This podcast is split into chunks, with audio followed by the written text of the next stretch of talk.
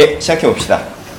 현대교회, 요즘 교회가 지향하는 되게 아, 좋은, 건강한 신자라면 어떤 사람일 것 같습니까?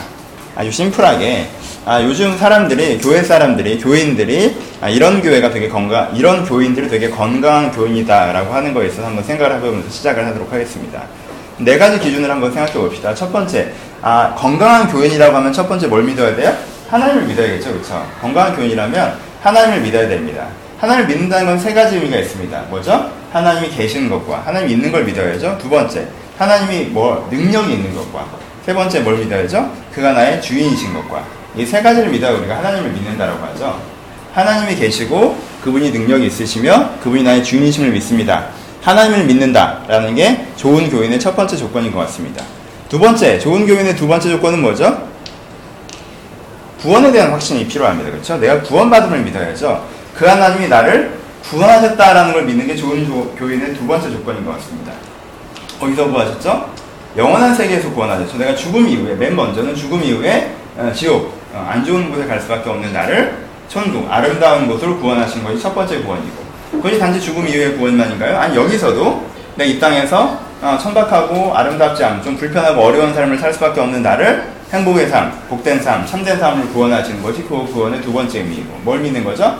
하나님께서 나를 영원과 현재에서 어떻게 하셨다? 구하셨다는 것을 믿는 게 두 번째 의미인 것 같습니다.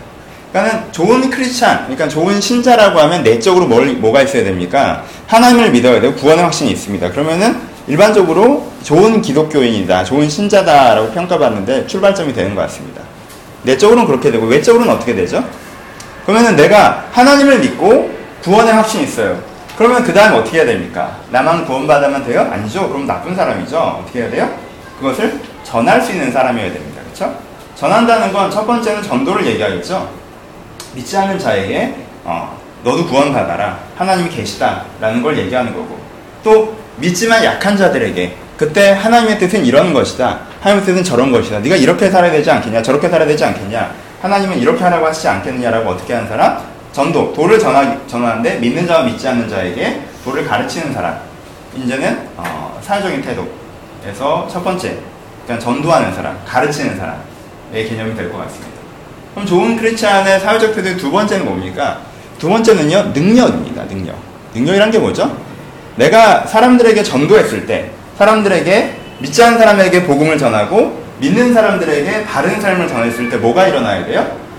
내가 내 마침의 확증이 어디서부터 옵니까? 거기서 어떤 역사가 일어나는 게 어떤 변화가 일어나는 게 이 기독교인의 마침의 확증이 되죠. 내가 가르칠 때 하나님이 호응하시는 개념. 그래서 좋은 크리스찬의 네 번째는 어, 떤 거죠? 능력, 영향력이라는 표현을 많이 씁니다. 그렇게 했을 때 어떤 영향력과 능력이 일어나는 사람 표현하는 거죠. 어렵지 않죠? 심플하게 네 가지를 현대 기독교가 이런 신자가 되길 바란다라는 기준으로 제시한 건 사실 이네 가지인 것 같습니다. 교회에서. 어때요? 일단 하나님을 믿어야죠. 하나님을 믿고 자기가 구원받은 확신을 가지며 복음을 전할 때, 그 복음을 전할 때 뭐가 나타나는 사람? 능력이 나타나는 사람. 복음을 전하면 막 사람들이 교회 오고 막 그렇게 가르치면 사람들이 막 변하고 뭐 이런 능력이 나타나는 사람. 이게 이제는 좋은 기독교인, 좋은 신자의 모델이겠죠. 이런 신자들만 모여있는 교회에서 목회하면 어떨까요? 아, 우리 여러분들이 다 이런 신자라면 어떨까요? 여러분들이 막 다 뭐 하나님이 진짜 계신지 모르겠어요 이런 얘기 뭐 나한테 와서 하나님이 정말 있는 걸까요? 뭐 하나님이 정말 유능한가요?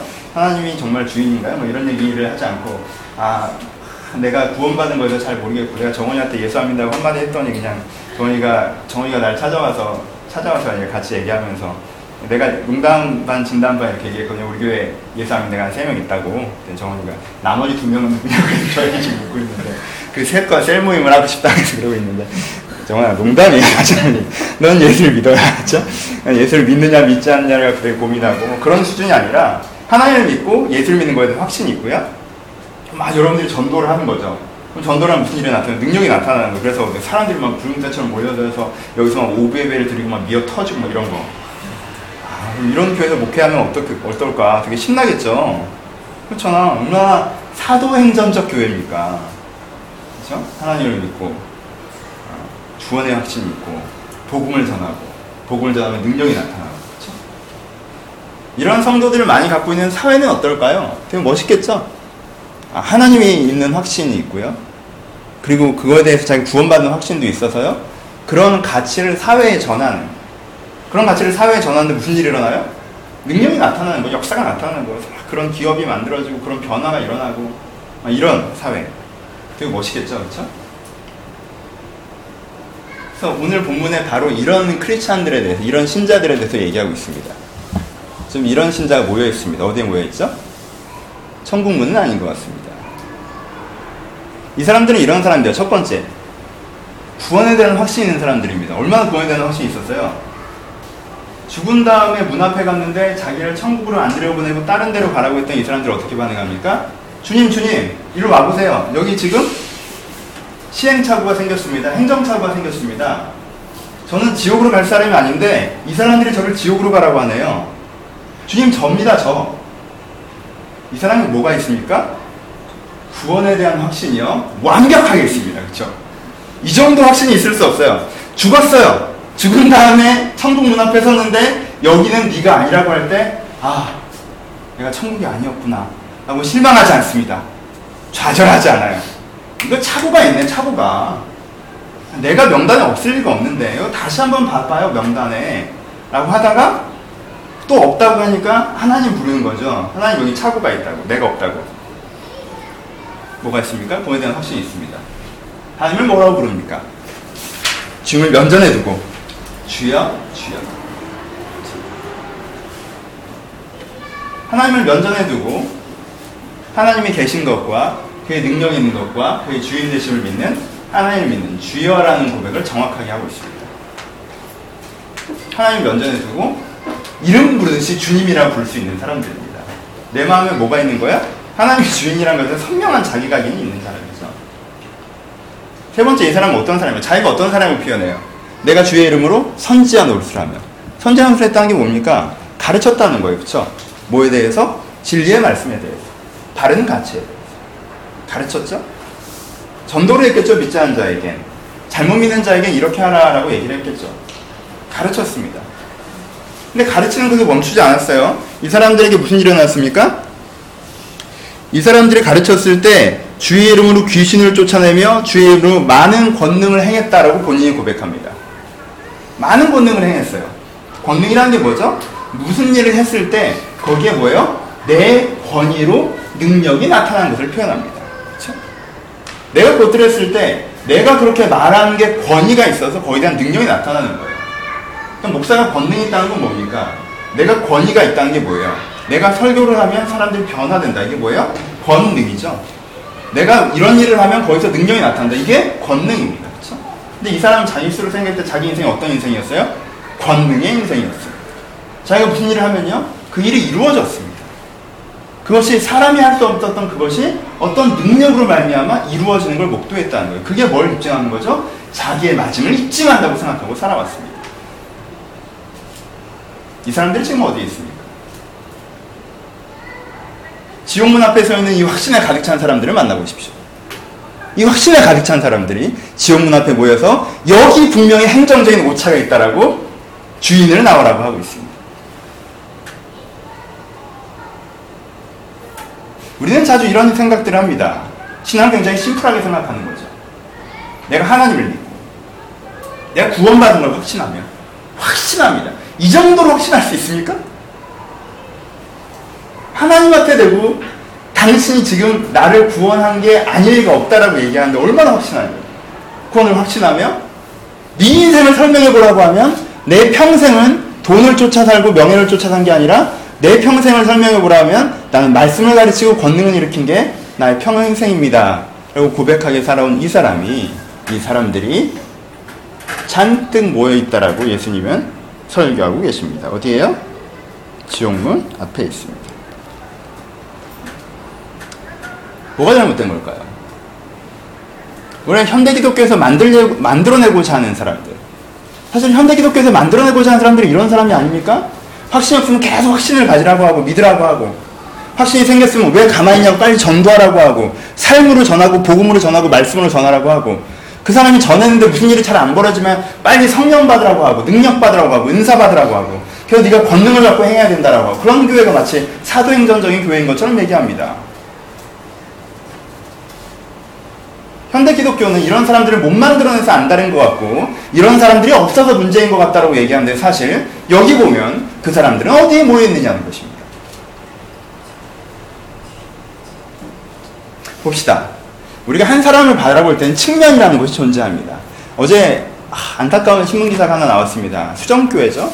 미국에 있는 예, 뭐 로버트 슐러 목사님이라는 그 20세기 가장 위대한 목회 중에 한 명으로 뽑히던 그 수정교회가 있습니다. 모르시는군요. 아, 좋아요. 여러분들이 참 이런 여기서도 정보 통제가 이루어지는군요. 수정교회라고 미국에서 가장 대표적인 교회 중에 하나 있습니다. 로버트 슐러 목사님이라고 굉장히 유명한 목사님이십니다. 그분의 교회가 최종적으로 부도가 났습니다. 그래가지고 이제는 이게 어, 교회 자산을 매각하는 절차에 들어갔습니다. 수정교회는 LA에서 가장 유명한 교회. 그러니까 만장의 글라스로 만든 어, 이걸 따라했던 게 그 올림픽 공원 앞에 임마누엘 교회라고 하나 있습니다. 유리로 이렇게 해는. 근데 워낙 교회가 아름다워서 어, 사람들이 관광지로도 찾을 정도의 유명한 성전이었고 어, 가장 많은 성도들이 모였던 본당이었습니다. 어, 제가 알던 목사님들도 미국 가시면 꼭 이 교회를 방문하셨는데요. 이렇게 바라보면 이렇게 목사님이 있고 목사님 뒤가 다 유리 되고 그 뒤에서 분수가 나온답니다. 그리고 광고하시는 분은 줄을 타고 하늘에서 내려온다고 하는데 뭐 그런 교회입니다. 그래서 모든 사람이 광고 시간을 즐거워하는 막 이런 아름다운 굉장히 미국적이었던 교회입니다. 부도가 났습니다. 슐러 목사님은 대단하신 분이었습니다. 이분은 두 명 갖고 개척을 시작했던 분이에요. 난 그래도 열몇명 갖고 시작했잖아요. 이분 두 명 갖고 몇백 달러 갖고 개척을 시작했던 분입니다. 그리고 이 두 명 갖고 시작했던 이 목사님이 만 오천 명까지 성도를 모았고요. 미국에서 그 당시 가장 비싼 본당을 건립했습니다. 그리고 이분이 썼던 책이라서 불가능은 없다. 자기의 계획을 절대 포기하지 마라. 이런 책들을 쓰셨습니다. 인터넷에 로버트 슐러를 한번 쳐보십시오. 그런 류의 책들이 되게 많이 나와 있습니다. 책 내용을 다 읽어보셔도 됩니다. 제목, 그, 목차만 읽으시면 이 사람이 무슨 얘기를 하려고 하는지 이렇게 나와 있습니다. 널 믿고, 그 일이 이루어질 것이고, 능동적으로 살아가고, 긍정적인 사고방식을, 아, 긍정적인 사고방, 기독교인의 긍정적인 사고방식이라는 책도 있습니다. 불가능 없다. 뭐 이런 책을 쓰신 분입니다. 그리고 그것을 무엇으로 증명하셨습니까? 자기 온 삶으로 증명하셨습니다. 나는 두 명을 데리고 이렇게 해냈다. 그렇게 해낸 내 힘이 무엇이냐? 나는 확신을 가지고 내가 그것이 이루어질 걸 믿고 여기까지 달려와 놨다는 자기 삶을 증거로 삼아서 그렇게 해내셨습니다. 이분이 하나님을 안 믿었을까요? 아니, 이분은 하나님 있다라고 전파했던 교회입니다. 이분이 구원을, 구원의 확신이 없을까요? 구원의 확신이 있었죠. 그리고 무슨 일이 벌어졌나요? 그리고 그 일이, 그걸 전했을 때 어떤 일이 벌어졌습니까? 그게 권능으로 역사하지 않았습니까? 부도가 났다고 그 교회가 잘못 달려왔다고 얘기하는 것이 아닙니다. 그런 측면에서 이 부분은 존경받아 마땅합니다. 그게 다 잘못된 일이라고 얘기하는 것이 아닙니다. 그런 측면만 본다면 이분은 되게 좋은 분입니다. 그런 측면이 다 나쁘다는 얘기하는 것은 아닙니다. 근데 하나님은 그 측면을 보시지 않고 뭘 보십니까? 다른 측면을 보실 수 있다는 것입니다. 슐러 목사님의 문제는 그것이었습니다. 부원한 가장 기본적인 이유는 아드님께 그 교회를 물려드렸습니다. 세습했죠. 그러니까 교인들이 떠나기 시작했고요. 근데 아들이랑 사이가 안 좋았습니다. 그리고 그 다음에 딸이랑도 사이가 안 좋았고요. 왜냐하면 대부분의 교회 재산을 이제 가족들이 가지고 있었던 것입니다. 조영규 목사님이 이런 짓을 하실 뻔 하다가 안 그러셨죠. 근데 그분은 그렇게 하셨습니다, 실제로. 그래서 결국에는 내부 분열로 말미암아 교인들이 줄어들고 헌금이 줄어들고 하면서 교회가 부도사태 일어나는 것입니다. 한쪽 측면에 뭐가 있습니까? 이분은 시대의 위대한 위인입니다. 우리가 그걸 부정하지 맙시다. 두 명으로 시작해서 그런 교회 일궈낸 것 자체가 무의미하다고 얘기하지도 맙시다. 그런 측면이 있습니다. 근데 이것과 다른 측면이 있다는 것입니다. 또 다른 측면은 뭐예요? 이 사람이 어떠한 가치들을 쓰고 있는 측면이 있었다는 것입니다. 그리고 그 측면 때문에 사람들이 실망하는 부분이 있다는 것이죠. 이 측면만이 아니라 다른 측면이 있다는 거예요. 한 사람 더 해봅시다. 춘원 이광수를 아십니까? 그냥 국문과 출신이라 이런 사람 예를 들면 좋아해요. 오랜만에 소설가 얘기 나오네요.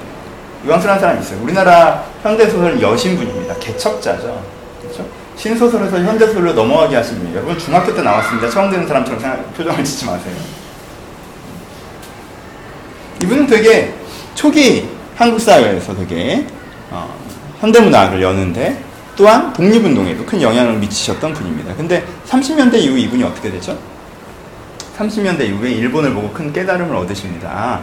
3.1운동 때까지는 독립이 될 것 같았는데 일본이 만주를 먹고 남경까지 가는 걸 보고 진주만이 터지니까 아 일본은 너무나도 큰 제국이어서 그 사이에 우리나라가 독립한다는 건 상식적으로 말이 안 되는 시점이 된 거예요. 그러니까 어떻게 해요? 이분이 그럼 차라리 일본에서 어, 2등 국문이 아니라 1등 국문이 돼보자라는 식으로 이제 생각을 변화시키십니다. 그래서 이제는 뭐 매국노가 되죠. 우리는 이제 매국노라고 부릅니다. 뭐 안타까운 부분이 있지만 하여튼 그분은 그러니까 뭐 어떤 사람이었어요? 매국노의 표현까지 어떨지 모르겠지만 실용주의자였습니다. 독립은 되든 안 되든 해야 되는 당위의 문제가 아니라 될 것 같으면 하고 안 될 것 같으면 안 하는 실용의 문제를 접근하신 겁니다. 그래서 이분은 문학적으로 위대한 사람이었고 사고적으로 탁월한 사람이었으나 다른 측면을 보면 어때요? 실용주의자적인 측면이 있어서 또 비난받는 것입니다. 우리가 양쪽의 균형을 맞춰야 됩니다. 그렇죠? 이 측면이 있습니다. 뭐 박정희도 그렇고 노무현도 그렇고 어떤 측면이 있어요. 그리고 또 다른 측면도 있습니다. 이 측면하고 비난할 것도 없고 이 측면 칭찬할 것도 없죠. 그렇죠? 여러 가지 측면이 있다라는 거예요. 그럼 우리가 봐야 되는 건 뭡니까? 예수님은 지금 어떤 측면을 보고 계시냐 하는 것입니까? 하는 것입니다. 이 사람에 대해서. 이 사람은 자기가 구원의 확신이 있고 하나님을 믿고 전도의 열정을 가졌고 어떤 일들을 일으켜냈기 때문에 나는 구원받아 확당, 확신, 확당하다라고 자기가 확신하면서 얘기하고 있는데 예수님은 이 사람의 다른 측면을 얘기하신다는 것입니다. 예수님이 얘기했던 다른 측면이 두 가지가 있습니다. 하나는 무엇이죠? 첫 번째, 예수님은 이 사람에 대해서 이 사람은 난 이런 사람이에요 라고 얘기하는데 예수님이 이 사람에 대해서 넌 이런 사람이야 라고 다른 측면을 얘기하시는데 이게 아니라고 얘기한 게 아니에요. 이렇지만 너는 사실 이런 사람이야 다른 측면을 얘기하시는데 그 첫 번째가 뭐죠? 너는 나를 모르는 애야 라고 얘기하십니다. 난 너를 알지 못한다 라고 얘기합니다. 모르는 사이입니다. 예수님께서 첫 번째, 하나님께서 첫 번째 이 사람에게 너는 무슨 일을 벌였다고 얘기할지 모르겠지만 내가 너한테 하고 싶은 너와 나 사이의 관계에서 내가 너한테 하고 싶은 너는 어떤 애냐라고 얘기한다면 너는 나랑 모르는 사이야 라고 얘기하신다. 이런 사람은 어떨까요? 아침 일찍 일어나서 삶의 현장을 열심히 달려나갑니다. 바리새인이라고 표현해도 되고요. 바리새적 신앙을 갖고 있는 사람 표현도 됩니다. 하루 종일 뭐 할까요? 분들 자기가 믿는 바리새적 기준, 신앙적인 기준들을 구현하기 위해서 열심히 살죠. 하루 종일. 그리고 열심히 살고 그 일을 이루어내기도 합니다. 바쁘게 살아갑니다. 열정적으로 살아갑니다. 그리고 거기에 대한 성과도 어느 정도 있습니다. 그렇게 살아요.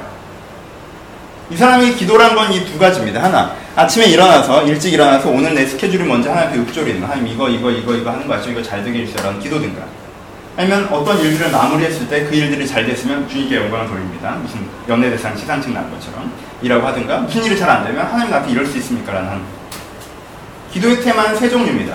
안 됐을 때 하나님 나한테 이럴 수 있습니까? 잘할 때 영광을 돌립니다. 그리고 아침에 일어나서 스케줄 얘기하는 정도의 사람이 있다고 합시다. 그럼 하나님은 이 사람에게 너는 나를 안다라고 얘기하시겠습니까? 내가 너를 안다라고 얘기하시겠습니까? 아니면 쟤랑 나는 어느 정도 모르는 사이다라고 얘기하시겠습니까? 하나님을 알고자. 하나님이 지금 나에게 어떤 마음이신지, 내가 하나님에게 어떤 마음인지, 그의 마음을 알고, 그의 생각을 알고, 그와 소통하며, 그를 닮아가고, 그와 상의하고, 그와 교통하고. 아니, 내 인생에 무슨 일을 버리기 위해서가 아니라, 버리는 것 때문이 아니라, 그냥 나와 그 사이에 그 소통이 있는 관계. 그것이 없다면, 하나님은 이 사람에게, 넌 나랑 모르는 사이라고 얘기하지는 않으시겠습니까? 여러분, 직장에서 사람들을 만나실 것입니다. 옆 부서에 있다고 합시다. 옆 부서에서 나보다 높은 사람입니다. 근데 내그 사람이랑 관계를 좋게 해야지 내가 이 직장을 살아가는데 도움이 됩니다. 그럼 내가 그 사람을 볼 때마다 어떻게 하죠? 밝게 웃어주죠. 그렇죠? 그리고 여러 가지 농담도 할 것입니다. 그리고 또 뭘 하겠어요? 그분에게 도움받을 일 있다면 정중하게 요청을 하겠죠. 도움을 받았다면 또 정중하게 땡큐를 할 것입니다. 그리고 다음에 도움받기 위해서 건강한 관계를 유지해 나가겠죠. 여러분, 그 사람과 여러분은 아는 사람이라고 얘기하십니까? 여러분들은 그 사람을 그 옆 부서 차장님을, 옆 부서 부장님을 내가 아는 사람이라고 얘기하시겠습니까? 이런 사회적 관계를, 이런 사회적 관계를 그 사람을 안다고 얘기하진 않지 않습니까? 하나님을 아십니까? 하나님은 이 사람에게 얘기하는 것입니다. 넌 날 모르는 사람. 내가 너희를 도무지 알지 못하노니라고 얘기합니다. 이제까지 한 번도 나에게 제대로 찾아오거나 나를 알고자 하거나 나와 상의하거나 나와 소통하지 않고 네가 혼자 확신을 가지고 네가 하나님을 믿는다고 네가 혼자 생각해서 그것 갖고 열심히 살면서 뭔가 이루어낸 것이기 때문에 네가 정당하다고 했다면 그것이 나와 무슨 상관이냐라고 얘기하신다는 것입니다. 하나님이 이 사람이 넌난 모르는 사람이라고 얘기하신다. 하나님은 아십니다. 하나님이가 아? 알고 지내십니까? 어제 아내랑 세 바퀴 봤습니다. 세 바퀴에서 무슨 새로운 프로그램 같은 걸 하다, 하더라고요. 이런 남자 저런 아 이런 여자 저런 여자 밥을 잘 해주는 여자. 밥은 근데 애교가 없는 여자. 밥은 못 해주는데 애교가 많은 여자. 어떤 여자랑 살 것인가라는 질문이 있었습니다. 그래서 한국 사람한테 이제 투표를 시킨 모양입니다. 여러분 어느 쪽에 보시겠습니까? 밥은 잘해주는데 무뚝뚝한 여자. 밥은 못하는데 애교가 많은 여자. 기환이는 누구랑 살겠어요? 민정이가 어느 쪽인지 자꾸 생각해보시면 민정이가 딱히 어느 쪽이 아니라는 생각을 해도 그런 생각을 하지 말고 네. 예, 기환이는 민정이랑 살 겁니다 예. 정원이 어때요? 예? 애교 많은 여자 아, 준영이는 저도 애교로 가겠습니다. 아 그래요? 아 선이가 밥은 안 하는군요 요리 좋아합니다. 아 요리 좋아요 요리도 좋아하고 애교도 있어요. 애교도 많고. 아, 그렇죠. 이게 되게 중요합니다. 1초의 망설임도 없는. 왜냐면 이것도 녹음되고요.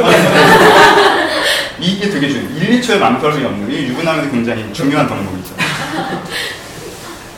다시 태어나서 선이랑 결혼하고 싶어요? 예. 이, 이겁니다. 아, 행복한 가정생활이 기다리고 있습니다. 난 저를 깨닫는데 좀 시간이 걸렸는데, 어우, 대단해요. 이런 표현을 했어요. 아내랑 저랑은 다 애교 쪽으로 얘기했습니다. 근데 정답은, 정답은 우리나라 남자 중에 80%는 밥을 얘기했더라고요. 어, 대단한, 우리는 깜짝 놀랐습니다. 애교라는 게 뭡니까? 이 사람과 나 사이에서 뭐가 중요하다는 거예요? 관계가 중요하다는 거죠. 밥이라는 건 뭐예요? 이 사람과 나 사이에서 뭐가 중요하다는 거예요? 이 사람 나에게 해준 역할이 중요하다는 겁니다. 그렇죠? 한국 사람들은 아직, 한국 남자들은 아직도 되게, 어, 시골 할아버지들 개념입니다. 역할이 중요합니다. 이 사람이 나한테 해주는. 이 사람과 나의 사이의 관계. 그러니까 이 사람이 나에게 주는 게 관계적 공급인 게 훨씬 더 중요하다는 보다는 역할적 공급이 훨씬 더 중요하다고 얘기하는 사람들이 80%였습니다. 그렇죠? 어디 가서 절대 밥이라고 대답하지 마시죠. 밥이 소중하시더라도 남자분들. 저도 애교 많은 여자와 살고 있습니다. 네, 밥도 잘하죠. 전 일주일에 한 번 밥을 먹을 수 있어요. 아름다운 일이죠. 하나가 여러분들 어때요? 밥은 안 해주는데 애교가 많은 하나님과 살고 싶으십니까? 밥은 하나, 아, 아, 밥은 잘해주는데 애교가 없는 하나님과 살고 싶으십니까? 내 인생 문제를 해결해 주긴 하는데 정서적인 소통은 거의 없는 하나님과 살고 싶으십니까? 내 인생에 정서적인 소통은 있지만 내 인생 문제를 해결해 주는 않는 하나님과 살고 싶으십니까? 물론 하나님은 밥도 잘하시고 애교도 많으십니다. 하지만 여러분들의 고백은 어떠십니까? 하나님을 알고 하나님을 알고자 하는 게 나의 신앙의 중심에 있습니다. 그것이 없어 하나님은 오랫동안 서운하셨고 그 오랫동안 서운함에도 불구하고 죽은 이후에 만났는데 여전히 그런 태도를 유지하는 이들에게 얘기하시는 것입니다. 난 너희들을 도무지 알지 못해. 날 언제 봤다고 이러는 거야. 날본 일이 있느냐. 마지막으로 언제냐. 두 번째 이 사람들의 문제는 무엇이었습니까? 이렇게 표현하십니다. 불법을 행하는 자들아라고 얘기합니다. 불의를 행하는 자들. 다른 표현은 의가 없는 자들아라고 얘기합니다. 굉장히 긴 얘기죠. 오늘 이게 이 부분이 결론이기 때문에 제일 중요한데요. 우리는 이 설교의 내내, 이 예수의 꿈 설교 내내 뭐에 대해서 배웠죠? 의에 대해서 배웠습니다. 그렇죠? 우리는 의에 대해서 배운 거예요. 뭐가 의가 아니고 뭐가 의라고 얘기했습니까? 의가 아닌 것은 여러 가지 폴더로 얘기했지만 짧게 짧게 다시 한번 생각해 봅시다. 여러분 산상수훈의 메인 주제들은요 십계명처럼 여러분의 내면에 남아 있어야 됩니다. 도적질하지 말라 이건 안 해도 좋으니까 산상수훈의 메인 주제는 여러분들 마음 가운데 심겨져 기억되게 하십시오. 첫 번째 금식 얘기하시면서 뭐라고 했죠? 뭐가 불의였어요? 욕망의 동기부여로 사는 게 불의였습니다. 내 내면에 내 욕망을 충족시키는 삶이 불의한 삶. 의로운 삶은 뭐예요? 내 내면이 하나님의 인격을 닮아가는 게 내 동기부여인 게 의로운 삶이라고 그랬습니다. 부재기하면서 뭐라고 그랬죠? 사람들에게 어떤 평가나 인정을 받으려고 사는 동기부여로 사는 것이 불이한 삶이고 누구에게 하나님이 나를 어떻게 보시고 어떻게 평가하시는가 나에게 중요한 삶이 의로운 삶이라고 그랬습니다. 그렇죠? 기도에서 내 이 욕망과 내 이 인정의 인정의 욕구가 이루어지는 것이 이 위시를 비는 게 기도가 아니라 이런 것이 나에게 이루어지는 추구가 기도. 다른 편으로는 이런 걸 추구하는 것이 아니라 이것을 추구하는 것이 의라고 했습니다. 그리고 두려움의 동기부여가 아니라 이것, 이 추구에 하나님의 나라에 대한 추구의 동기부여를 사는 게 의라고 얘기했습니다. 이런 의를 갖고 있는 사람들은 어떻게 한다고 그랬죠? 이런 의를 갖고 있지 않은 사람들은 어떻게 한다고 그랬습니까? 이런 의를 갖고 있지 않은 사람들은 자기의 욕망과 인정을 성취하기 위해 사람들과 세상을 이용한다고 했습니다. 평가하고 수단화하고 자기과신하고 이해관계 인간관계를 맺으며 사람과 세상을 이용한다고 했습니다. 이런 의로운 사람은 어떻게 한다고 했죠? 그런 것이 불이한 거라면 의로운 사람은 어떻게 한다고 했죠? 이런 하나님의 동기부여로 하나님을 닮은 인격과 하나님을 기쁘시게 하고자 하는 그 열정을 가지고 사람과 세상을 섬긴다고 했습니다. 그렇죠? 사람들을 기대하고 사람들과 동등대히 여기며 그렇죠?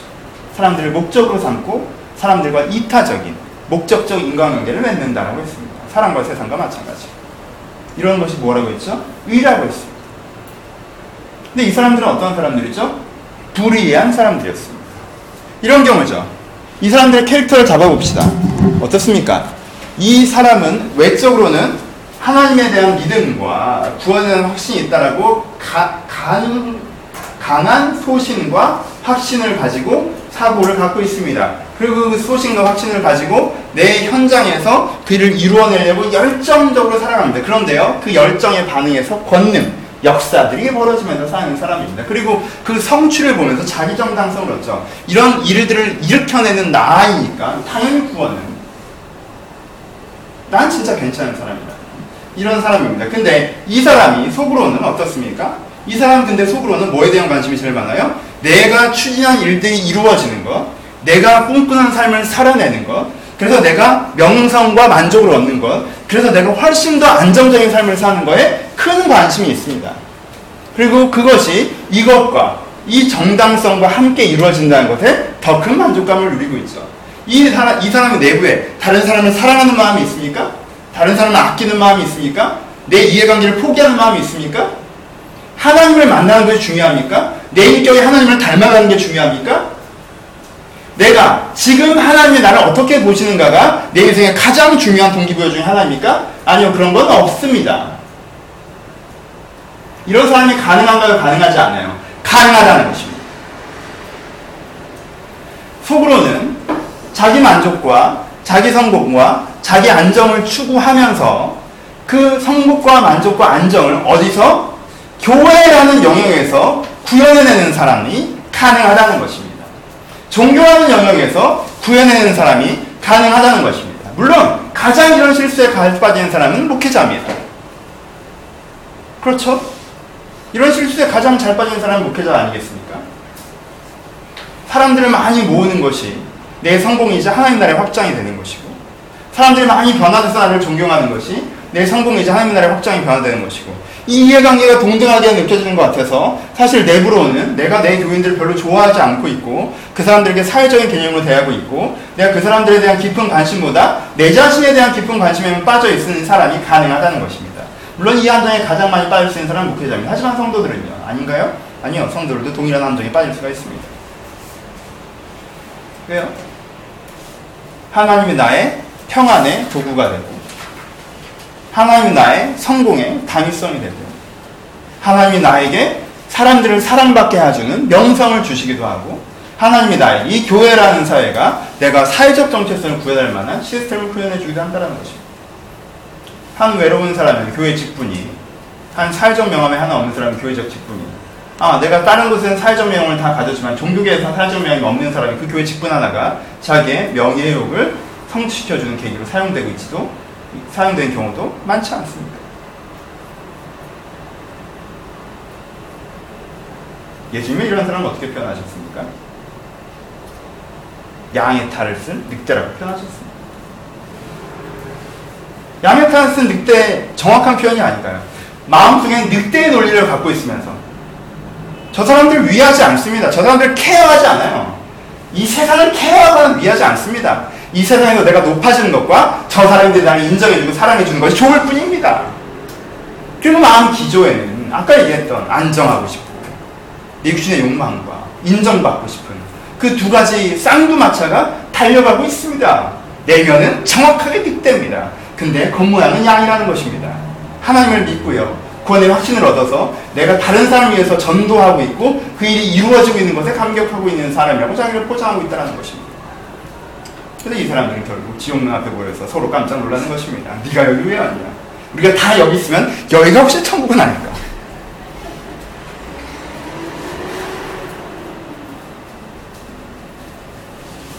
이 설교를 하다 보면 이 설교를 이렇게 하다 보면 우리는 자주 이것이 마치 구조적인 문제가 있는 초대형 교회라든가 엄청난 성장을 경험하고 있는 어떤 교회라든가 우리가 아닌 대좀 이렇게 전형적인 한국 교회에 대한 비판처럼 오해하실지도 모르겠습니다. 하지만 여러분 저는요, 여러분 한 사람 한 사람이 이 설교를 하는 것이지 어떤 종교 집단과 교회에게 이 설교를 하고 있는 것이 아닙니다.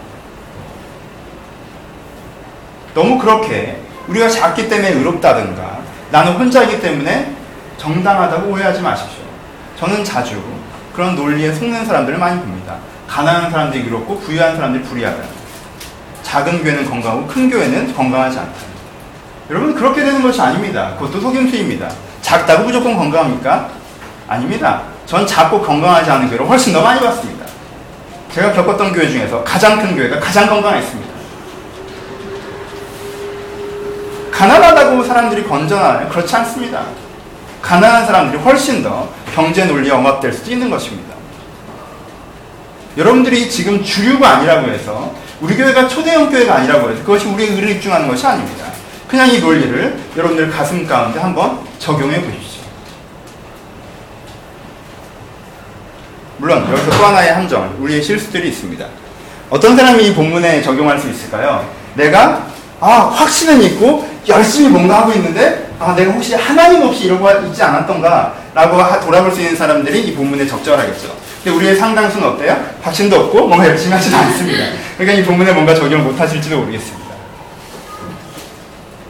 근데 네거티브와 파지티브가 있을 때 negative positive 의미에 따라서 예수님이 뭐가 아니고 뭐가 맞다고 하실 때 지금은 특별히 바리새적 신앙에 빠져있는 사람들을 대상으로 하시기 때문에 이렇게 얘기하시지만 지향점 의 자체에 대한 검증은 어느 케이스에 있으시건 동의합니다. 좀 다른 얘기 좀 해봅시다.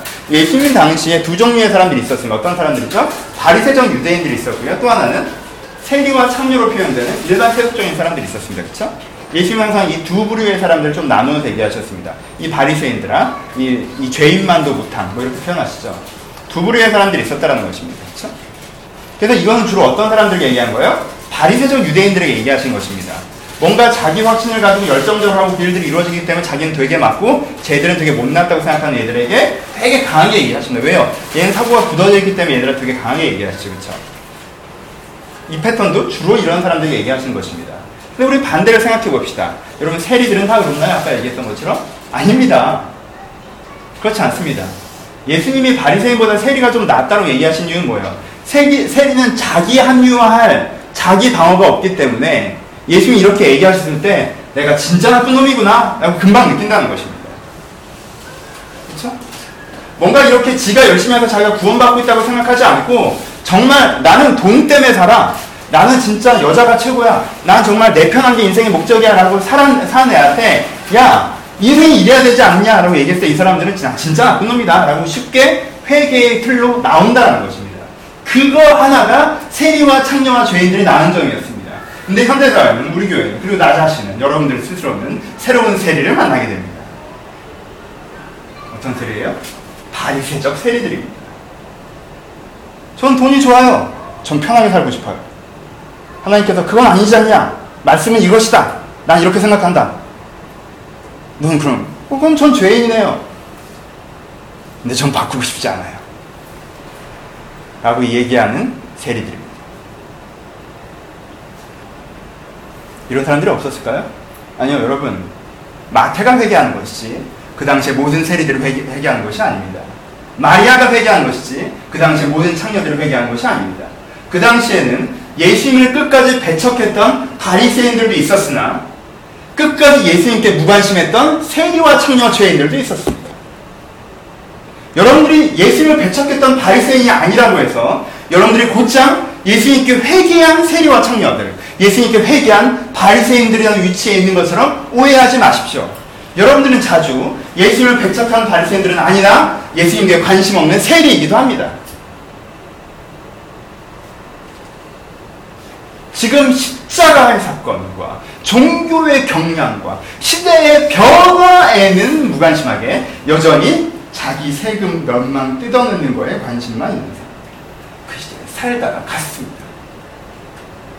지금 뒷동산에서 예수님 십자가에 못 박혀 돌아가시는데도 여전히 자기 시장 통해서 자기 밥그릇밖에 관심이 없었던 사람들이 그때 동시대에 수없이 살다가 갔다는 것입니다.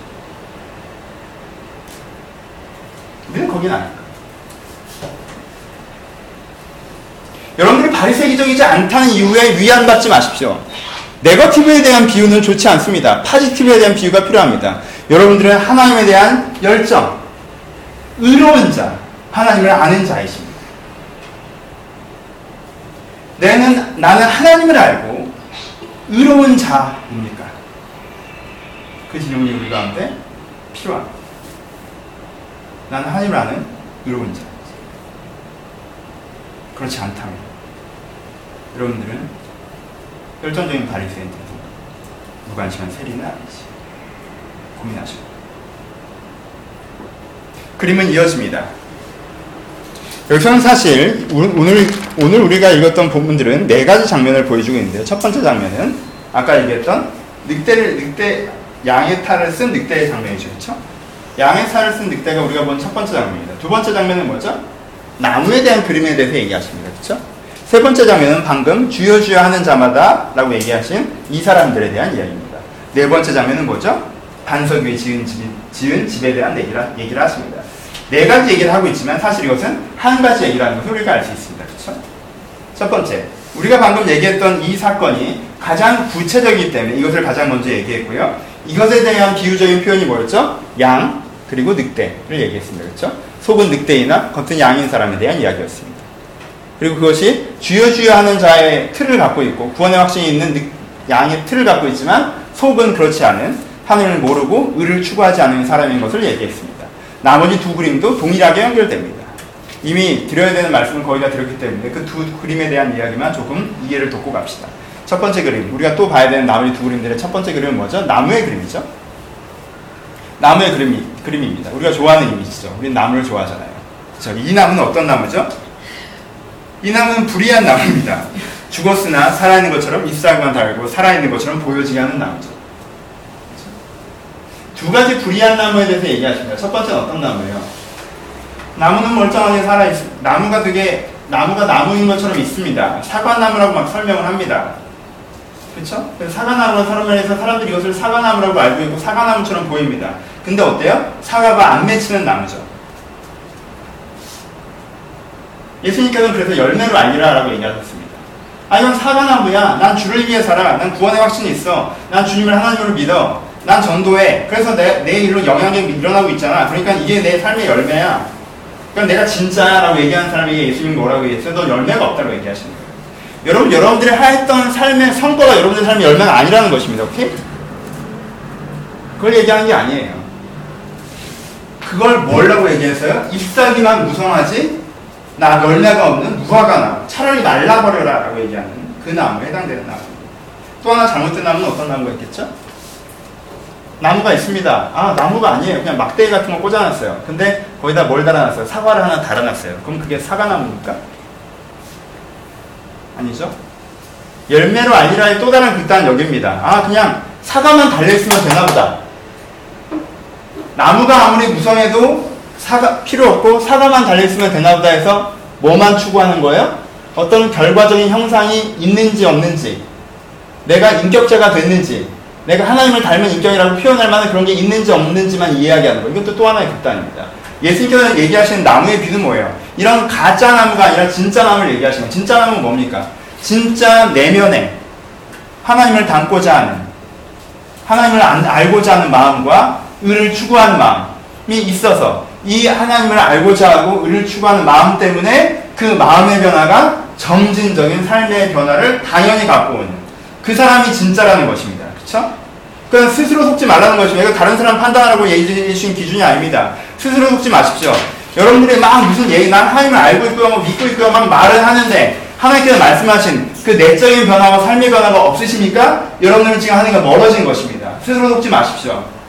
억지로 사과 몇 개는 붙여놨는데 그게 내가 노력해서 갖다 단 것이지 진짜 내 마음이 변해서 이렇게 변화된 건 아니십니까? 여러분 속지 마십시오. 여러분한테 열매가 없는 것입니다. 다른 사람이 아 목사님 정도의 인격이면 목사님의 생활을 보면 아 이런 열매가 아닙니다. 속지 마십시오. 내가 진짜 나무여서 가짜 나무가 아니라 뿌리가 있는 진짜 나무여서 하나님으로부터 내가 양분을 흡수하고 시냇가의 신기운 나무처럼 그것을 은혜로 공급받아 그것이 내 마음의 신념과 생각들을 변화시키고 그것 때문에 나의 삶의 태도가 변화되어 자연스럽게 삶의 현상적인 변화들이 있는 열매까지 이 흐름에 있는 것만 진짜라는 것입니다. 그러니까 이 본문으로 이건 좀 딴 얘기지만 해묵은 이 본문에 정말 쓸데없는 행위냐 믿음이냐는 이 16세기적 해묵은 논쟁에서 자유하십시오. 행위냐 믿음이냐 얘기하는 사람들만큼 400년을 뒤처진 사람들이 없는 것입니다. 기독교는 믿음으로 구원받습니까? 행위로 구원받습니까? 믿음으로 구원받죠. 근데 우리가 얘기하는 믿음은 무엇입니까? 예수를 믿는다고 내가 사형을 얘기했을 때 여러분들이 예 믿는다고 대답하고 그 교리에 동의하는 거죠. 우리는 그걸 자꾸 믿음이라고 얘기합니다. 하지만 예수님 그것을 뭐라고 얘기하셨습니까? 예수님 그것을 헛된 행위라고 얘기하셨습니다. 교리를 이해하고 동의하는 것, 주여 주여 하는 것, 이건 행위입니다. 헛된. 양의 탈입니다. 예수님은 이걸 믿음이라고 얘기하지 않으셨습니다. 믿음으로 구원받죠. 믿음으로만 구원받습니다. 하지만 우리가 지금 믿음이라고 얘기하는 것은 믿음이 아닙니다. 그것을 얘기하시는 것이 아니라는 거죠. 그냥 이 본문으로 아 예수님 우리는 믿음으로 구원받는데 왜 열매로 한다고 하지? 왜 행동을 얘기하시지? 그 얘기를 하는 것이 아니라는 것입니다. 우리는 물론 행위로 구원받지 않습니다.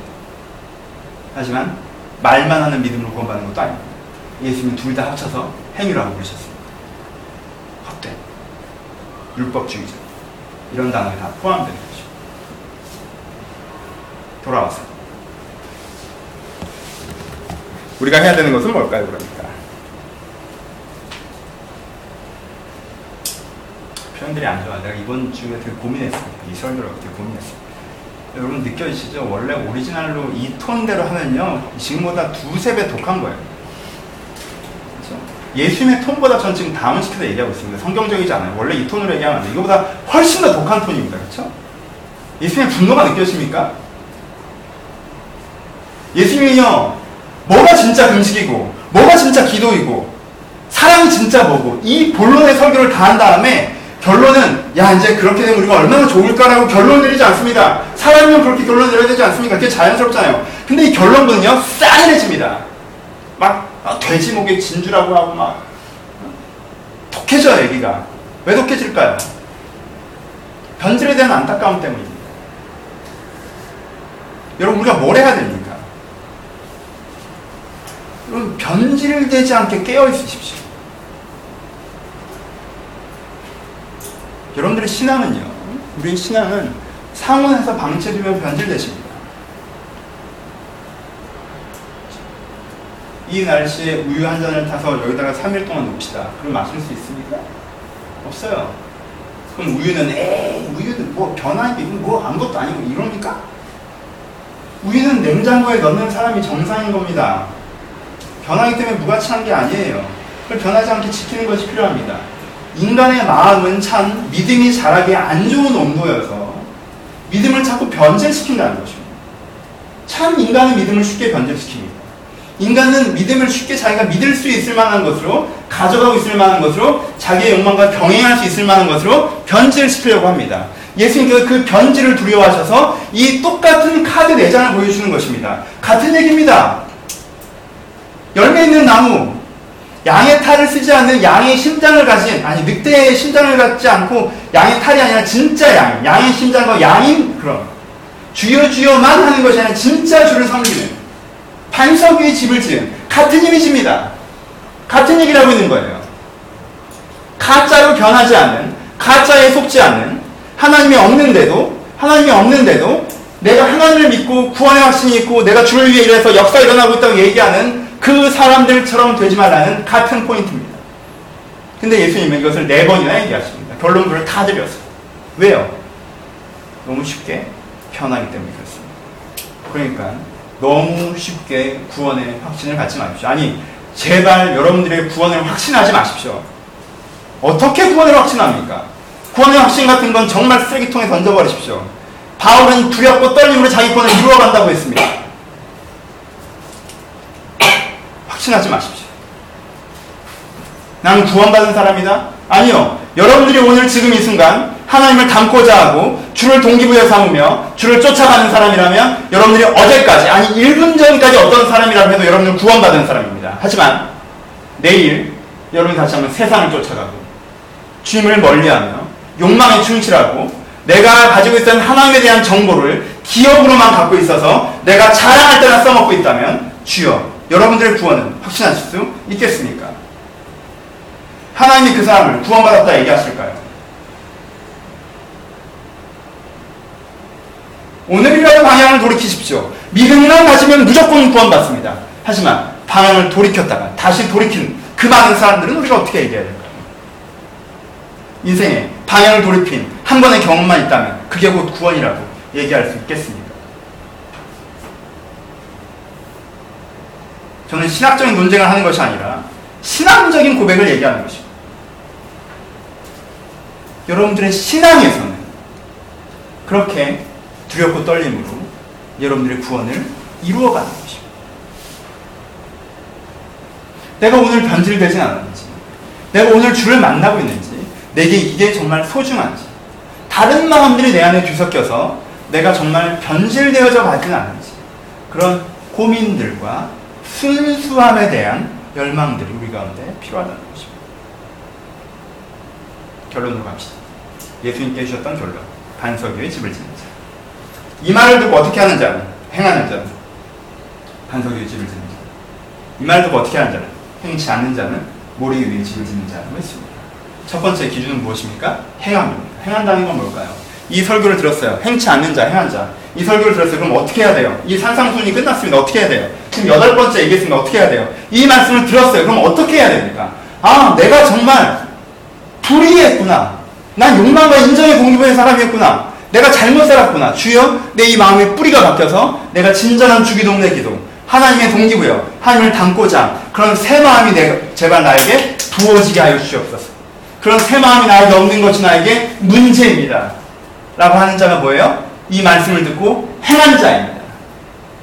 뭐 엄청나게 똑바로 살으라는 게 아닙니다. 이 말씀을 듣고 그렇게 받아들인 자, 그렇게 적용한 자, 그렇게 마음속으로 끌어들인 자가 바로 행한 자입니다. 행치하는 자. 이 말씀을 듣고 와 신기하다.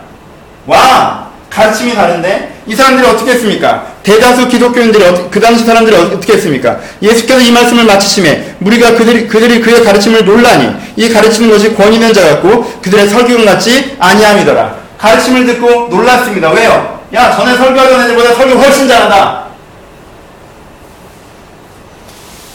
그리고 대부분은 그게 끝이었습니다. 이게 말씀을 듣고 행치하는 자들. 야, 내가 매, 매주 듣던 그 서기관들보다 진짜 잘해. 뭐 권위가 느껴지지 않아? 그러고 끝이었어요. 말씀 듣고 자.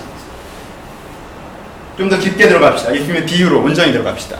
말씀을 듣고 모래 위에 집을 지는 사람들은 어떤 사람들입니까? 반석 위에 집을 지는 사람은 어떤 사람들입니까? 이 말을 듣고요. 이 말에 맞다는 걸 동의합니다. 그리고 대충, 어, 대충 얼기설기 이렇게 쌓아 올리죠. 아, 난 이러, 이래, 이래, 이래. 난 욕망의 사람이 아니야. 난 하나님에 담고 싶어. 블라, 블라. 이렇게 쌓아 놓습니다. 하지만 그 밑바닥에 뭐가, 뭐가 흘러가요? 그 밑바닥에 여전히 불의가 흘러갑니다. 그럼 어떻게 돼요? 무슨 일이 벌어졌을 때? 겉으로 보기엔 좋은 크리스찬이고, 교회에서 리더고, 교회에서 뭔가 하고 있고, 신앙생활도 잘하고 있고, 내가 주를 위해 산다 고백도 하고, 블라, 블라 있습니다. 난 이런 비전으로 살아간다는 말도 하고, 이런 열정으로 살아간다는 블라, 블라 있습니다. 근데요, 두 가지. 어려운 일이 생깁니다. 창수가 나도 바라는 겁니다. 그럼 뭐가 나오는지 아십니까? 껍데기가 아니라 그 사람이 진짜 심중에 있는 게 나옵니다. 정말 은혜로 보였던 사람이요. 딱 이기적으로 움직입니다. 딱 돈의 논리로 움직입니다. 딱 성공의 논리로 움직입니다. 딱 세상은 그런 게 아니라고 얘기하기 시작합니다. 비가 오고 창수가 나고 바람이 불었어요. 여러분들이 사용한 논리가 여러분들 진심입니다. 하나님은 그것만 보실 것입니다. 다른 사람한테 어떻게 보여드리려고 내가 치장했던 그 모래 위 집이 아니라 그 모래를 보십니다. 더 비장하게 얘기합시다. 어려운 일한 번에 속마음이 드러냈던 그 사람. 진짜 비가 오고 창수가 나고 바람이 불면 여러분들이 죽으면 진짜 비가 오고 창수가 나고 바람이 불면 여기 핵심은 심판입니다. 여러분들이 죽으면 하나님은 여러분들에게 하나님이 이런 신앙인 사람들에게 믿음이 있다 하시겠습니다.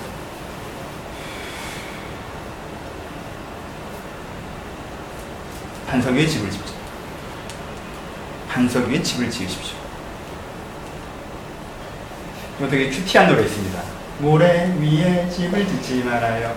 해변 가까운 곳에도 이 무서운 얘기를 이렇게 큐티하게 그냥 건설회사 임원이 하는 얘기처럼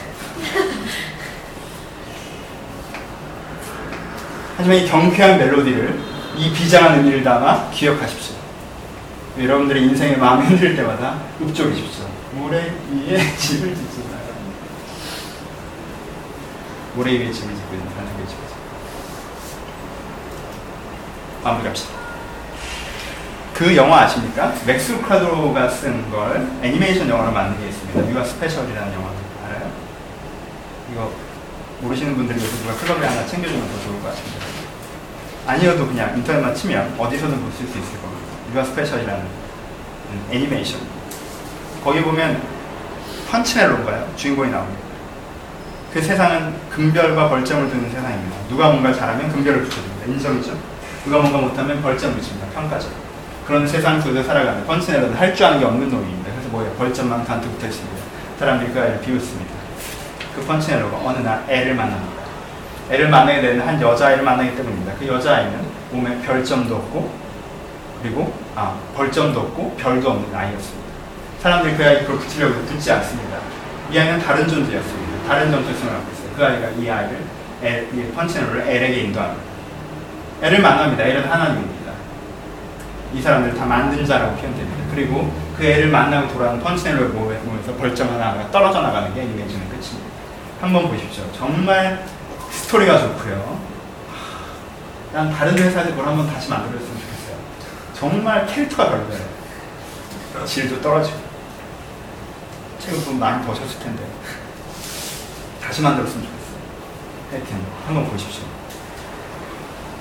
우리는 하나님을 닮아가는 동기를 이렇게 얘기하면 되게 비장하게, 어렵게, 아, 내가 되게 싫어하는 것처럼 생각할지 모르겠어요. 근데 아주 간단하게 표현합시다. 이 펀치넬로는요, 하나님을 만났습니다. 그래서 어떻게 하죠? 하나님의 인격을 조금 닮아가며, 다른 표현으로 그의 생각과 그의 기준을 좀 알게 되죠. 그러니까 어떻게 돼요? 별점이 떨어지는 거죠.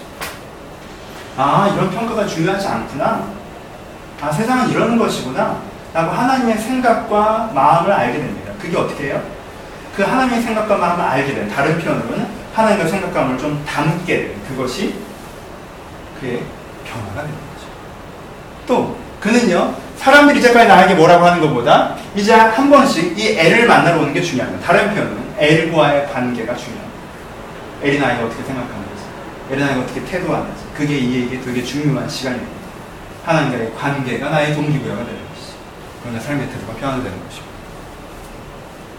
하나님과의 만남. 그 만남을 통해서 인격이 만져지는 것, 그 만남을 통해서 정서가 만져지는 것, 그 만남을 통해서 삶의 기준과 가치들이 진심으로 변화되어 나가는 것들을 통해서 우리가 자연스럽게 되는 변화. 이것이 진짜 나무를 얘기하는 것입니다. 열매가 있는 나무, 반석에 지은 집이고, 그리고 진짜 양이고, 주여 주여 하는 것이 아니라 진짜 주님을 주님을 서로 알아보는, 가자마자 서로 알아보는 그런 사람인 것입니다. 어려운 것을 얘기하는 것이 아닙니다. 예수님은 이 당시 사람들이 변질되어 있었기 때문에 비장하게 얘기하는 것이지만 우리는 그 비장미 때문에 이게 되게 힘들고 어렵고 아무나 할 수 없는 것이고 정말 구원은 진짜 조금 받겠구나 내, 나 같은 사람이 구원받을 수 있을까 이러라는 얘기가 아닙니다. 이것은요 훨씬 더 쉬운 것입니다. 지혜로운 자에게는 어려운 것이나 어린아이 같은 것에는 가장 쉬운 것이 이 구원과 복음이 아니겠습니까? 무엇이 어렵습니까? 어린아이도 이해할 수 있는 것입니다. 이 구원과 이 애를 만나는 펀치나이가 되십시오. 그것만이 신앙이 아닙니다. 그것이 여러분들이 사실 신앙생활이라고 얘기했던 거 아닙니까? 그것이 여러분들이 신앙생활을 시작했던 이유가 아닙니까? 하나님을 만나고 그의 생각과 마음을 알아가고 그가 나를 어떻게 대하시는지 그 하나님의 어떤 마음인지 내가 깨닫고 그래서 내 심령과 삶에 대한 기준이 자연스럽게 변화되는 것. 전에도 얘기했죠. 가치관 애착의 문제라고 했습니다. 논리의 문제가 아닙니다. 여러분들 이렇게 살고 싶고 저렇게 살아야 되고 이게 맞는 걸 생각하고 있는 것 그거 사실 애착이에요. 논리가 아니에요. 이게 맞아서 하나님 이래야 되는 거 아닙니까? 저래야 아닙니까? 사람이 이 정도는 살아야 되는 거 아닙니까? 저 정도 해내야 되는 거 아닙니까? 그거 다 논리입니다. 진짜 사랑을 느끼면 여기는 애착이 사라집니다. 벌점이 날아가듯이. 되어져. 그 자유로운 변화가 우리 안에 있었으면 좋겠어요. 우리는 Breath of Tree입니다. 제가 왜 처음 5, 6년 전에 청년 사역을 시작할 때 이 산상수훈을 비장하고 독하게 얘기하기 설교 시작했다가 그래서 예수의 꿈이라는 제목으로 설교를 시작했다가 지금은 왜 Breath of Tree로 톤이 약간 바뀌었는지 아십니까? 저도 처음에는 무엇이 잘못되었는가에서 액센트가 되어서 이 부분을 많이 읽었기 때문에 주로 그쪽으로 했습니다. 근데요, 산상순을 쭉 깊게 읽어보십시오. 결론은 뭐예요? 하나님을 즐거워해서 그 즐거움이 네 변화의 자연스러움이 되게 하는 거죠. 산상수훈의 결론은 우리가 얘기하는 트리 내가 숨 쉬면 세상이 숨을 쉬고 내가 하나님을 진짜 만나면 그 하나님과 진짜 내가 하나님을 진짜 믿으면 그 믿음을 통한 교제를 통해서 자연스러운 내 내적 삶의 태도의 변화들이 따라오는 것. 이것이 산상수훈의 쉽고 따뜻한 결론입니다. 왜 제가 수도원적 영성이라고 표현하는지 아십니까? 그래도 진짜 수도원을 하자는 것이 아니라 진짜 뭐 친구의 사역을 하라는 것이 아니라 그래도 현대에 쓰는 종교적인 용어 중에 그래도 신앙은 마음이 변화되는 것이다라는 뜻을 담고 있는 거의 유일하게 남은 종교가 아니 단어가 이 수도원적 영성이라는 단어이기 때문에 그렇습니다. 신앙은 여러분들 뭘 이루어내는 것이 아닙니다. 신앙은 여러분들이 이루어내는 성취로 여러분들의 정당성을 입증받는 것이 아닙니다. 신앙은 여러분들이 뭘 확신하느냐가 아닙니다. 신앙은 여러분들의 마음이 변화되는 것입니다. 그 열매, 그 실제 하나님으로부터 그렇게 것. 그래서 저는 수원적 영성이라고 표현하는 거죠. 이런 마음의 중심에 이런 수원적 영성. 하나님의 통해서 내 마음이 변화되는 것이 소중하게 여기는 진정한 신앙이 시작되셨으니 잘 가꾸어지셨으면 좋겠어요. 오늘 설교의 마무리가 부담이 되지 않기를 소원합니다. 여러분들이 뭔가 잘못됐다고 느끼는 것이 결론이 아니기를 소원합니다. 하나님은 다른 측면을 보십니다. 그 시선만 바꾸시면 됩니다. 여러분들이 이걸 보셨습니까? 뭘 확신하는지, 뭘 했는지, 뭘 이루었는지 그걸 자꾸 보십니까? 아니 아예 바리새적 셀이어서 다 됐고 난 이렇게 내 편한 대로 살고 싶어라고 생각하고 계십니까? 여러분 다른 측면을 보십시오. 다른 측면에는 여러분들이 하나님을 알고 싶어하고 하나님과 소통하고 싶어하고 주님과 호흡하고 싶어하는 그 부분이 있으십니다. 그 신앙이 여러분들에게 있으십니다. 여러분 그게 없지 않습니다. 그거에 집중하십시오. 왜냐면 하나님은 그걸 보시기 때문에 그렇습니다. 하나님 여러분들 그걸 보십니다. 네가 나를 알고자 하고 네가 나를 닮고자 하고 네가 나를 사랑하고자 하는 하나님은 그걸 보십니다. 나를 알고 마음에 의가 있는 사람. 여러분들 아무것도 해내지 않아도 이 두 가지 평가 하나님 여러분들을 이렇게 부르실 때 여러분들은 이미 천국에 있는 것입니다. 그 진정한 구원의 은혜, 그 산상순의 은혜가 우리의 것이었으면 좋겠습니다. 같이 기도하겠습니다.